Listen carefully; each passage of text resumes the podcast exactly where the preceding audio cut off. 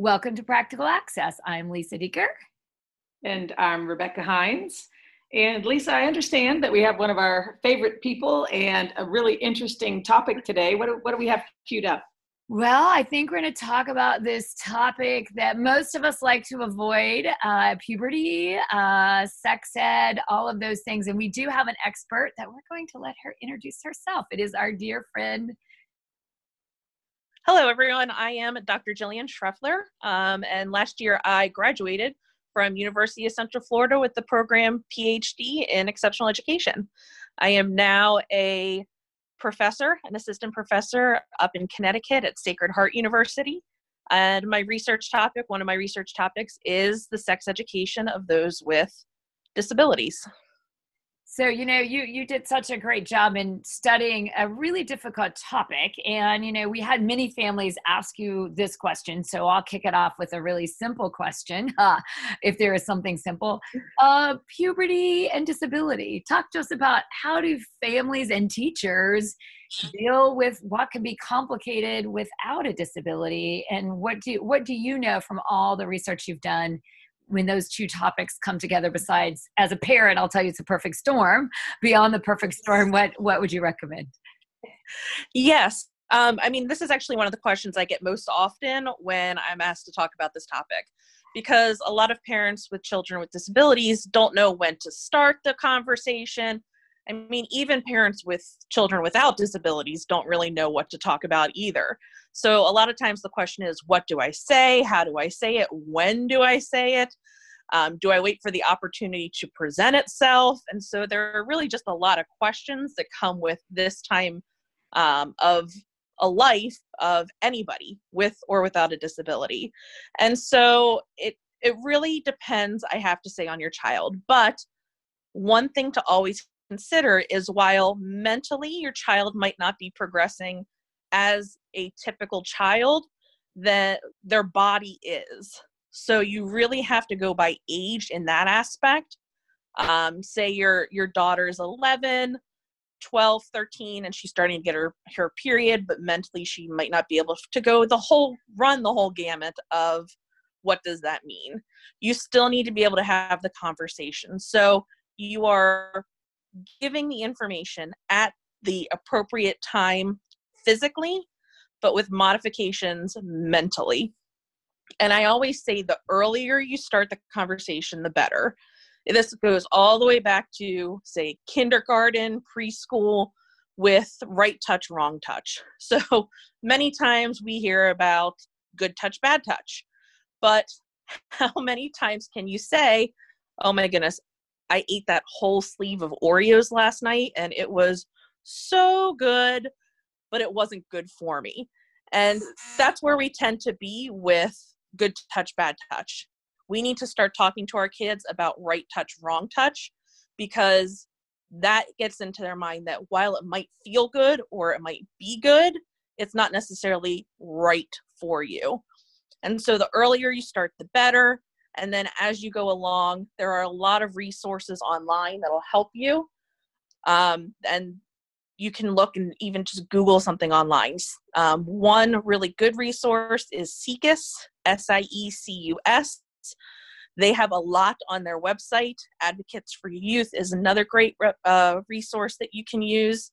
Um, and even just looking online, there are even national standards for sex ed out there for people with disabilities and you can even use that as a guideline jillian i wanted to ask you and, I, and this is um, coming out of left field for you so i can't wait to hear what you say uh, um, so so let's say i am the you know the parent um, of, a, of a young adult um, with mm-hmm. with disabilities and maybe significant disabilities but i am aware that my child has the same desires, you know, physically as everyone else.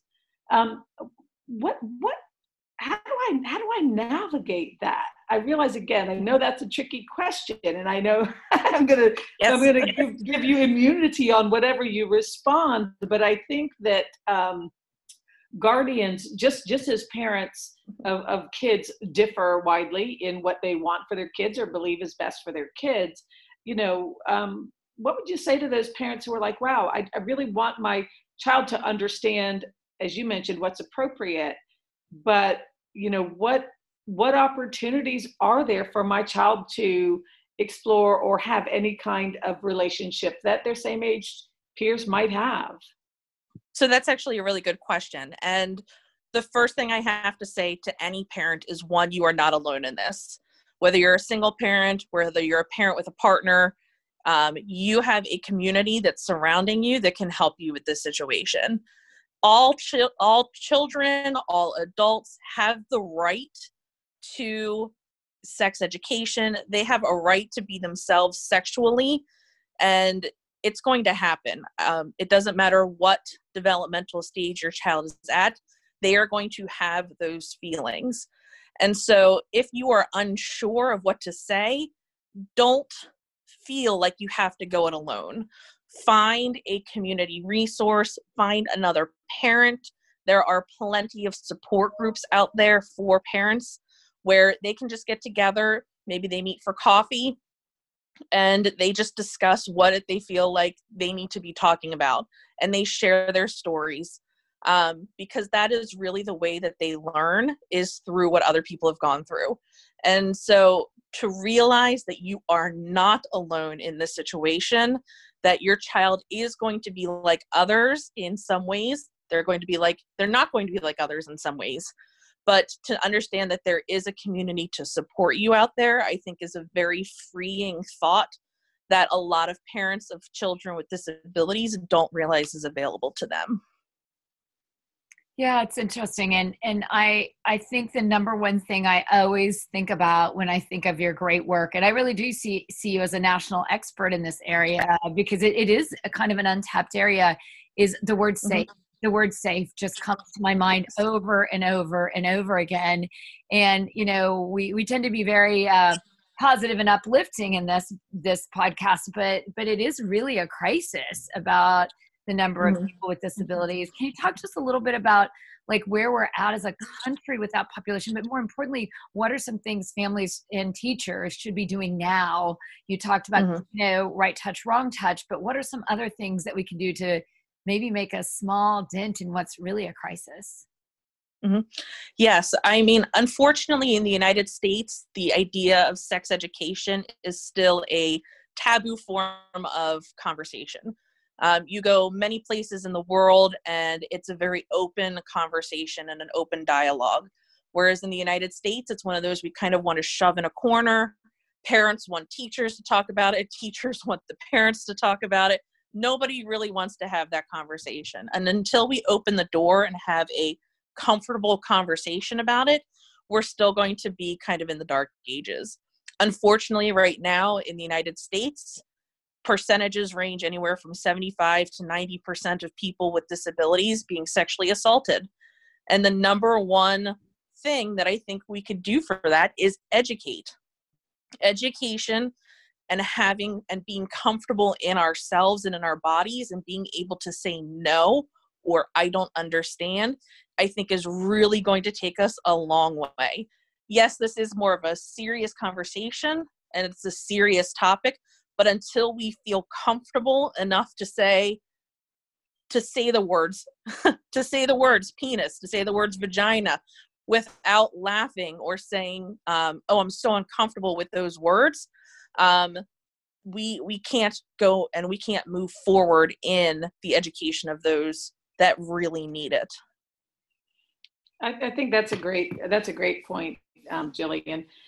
And I want to I'm going to broaden the topic out a little bit um, and think about. I don't I don't know if if if you have ever seen the documentary um, Shooting Beauty um, about a photographer named Courtney Bent who um, she she had gone in to take photographs at a at a United Cerebral Palsy Center in an mm-hmm. urban setting. And while there, just kind of began to look at people differently. And she ended up making this documentary that she wasn't intending to be about relationships, but it became um, about relationships. Mm-hmm. And so the the perspective from which she shot it was, you know, was lovely.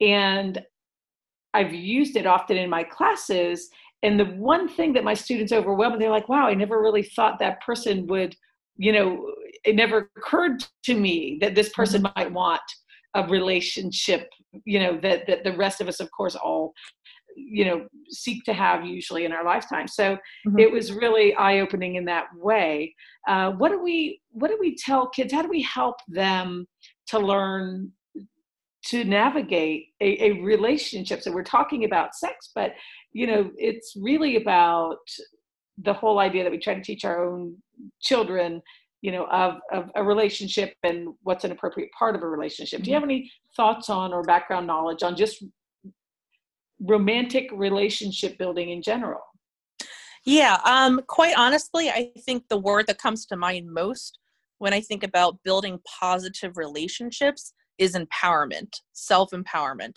being able to say that this is what i want this is what i deserve and helping children understand what a quote unquote good relationship, a positive relationship could look like versus a negative relationship that might have verbal abuse or somebody taking advantage of somebody else. And, and empowering our children to be able to go in and say, no, this is not good for me. This is not what I want. And to be able to understand that I deserve and I should be able to have a relationship that I feel comfortable in and that I deserve to be loved for who I am. So I'm going to ask my my last question for you, and again, mm-hmm. you're welcome to say more, and and Becky can of course ask more questions. But my personal last question is, if you could, I'm going to get it really narrow. So mm-hmm. I'm a parent, I'm a teacher uh, of a kindergartner. What's the one thing I should do? the one thing that I think you should do, especially at the kindergarten age, is to understand your body is your own. To be able to say, all right, this is my body, understanding that, you know, there are certain aspects of your body that are considered private. It's not that you should be ashamed of them, but it's that you should be aware of them and that, you know what, not everybody needs to see your boobs. Not everybody needs to see what's under your underwear. Um, at the kindergarten level that is to me very important to be able to understand that and be able to say no. No i don't want you to touch me there. No that's not the right touch for me. Thank you but no thank you. Um, so for the kindergarten i think that's the level that you need to get down to um, just being aware of themselves I forgot to tell you it's a three part question. So now I've got a 12 year old. now I've got a 12 year old. Uh, yes. what, what would you tell me at 12? What's the one thing I should be doing if I'm a parent or a teacher? Mm-hmm. So at 12, you really have to start being explicit in what you're saying. Um, so at 12, again, they're really starting to get into their body. You're starting to hit the puberty age. Um, so if your child feels the need to masturbate, where is an appropriate place to masturbate? If you say the bathroom with a closed door is an appropriate place to masturbate, you have to understand what private and public means because your child might go to school and understand that, oh, well, I'm in a bathroom with a closed door. This is, my mom said this is an appropriate place. No, it's not. You know, your home bathroom might be the appropriate place. So, understanding public versus private, what's appropriate and what's not for your child um, is what you should be teaching more at that age. And last part, I promise, is mm-hmm. 21. Uh, getting ready to either have guardianship forever or let them go on their own. Mm-hmm. What are, what's that one thing I should be saying? So, at the age of 21, to me, when they're starting to gain more independence, is giving them the resources of where to go if I need help or I have questions um, letting them know that they can always come to their parents or their family or their community and ask questions if they have them because by this stage hopefully it's been instilled in them what is appropriate what's not appropriate what's right and what's wrong. But if they have and come across questions where can they go? What resources can they utilize for those um, situations that they might find themselves in Thanks. Where were you when my child was born? Yeah. I was still in school. Are you saying I'm old? Come on. Absolutely not. I didn't say what school. I just said I was in school. Probably preschool. So anyway, yeah. Yeah.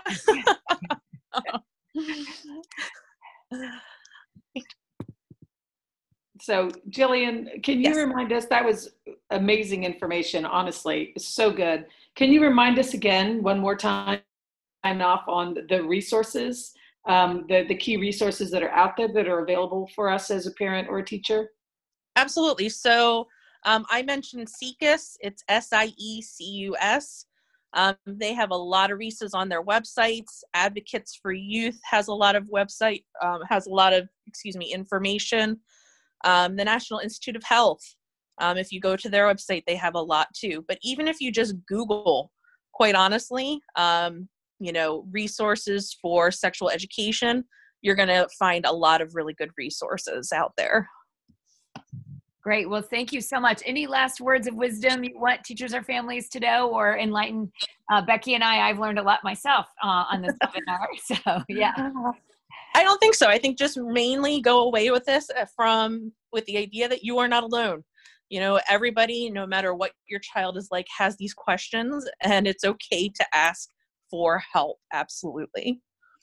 Well, thank you so much uh, for joining us on Practical Access. And if you have any questions for us, uh, we can also refer questions to Jillian if you have them on a future podcast. Uh, please send us a tweet at Access Practical. Thank you. Yeah,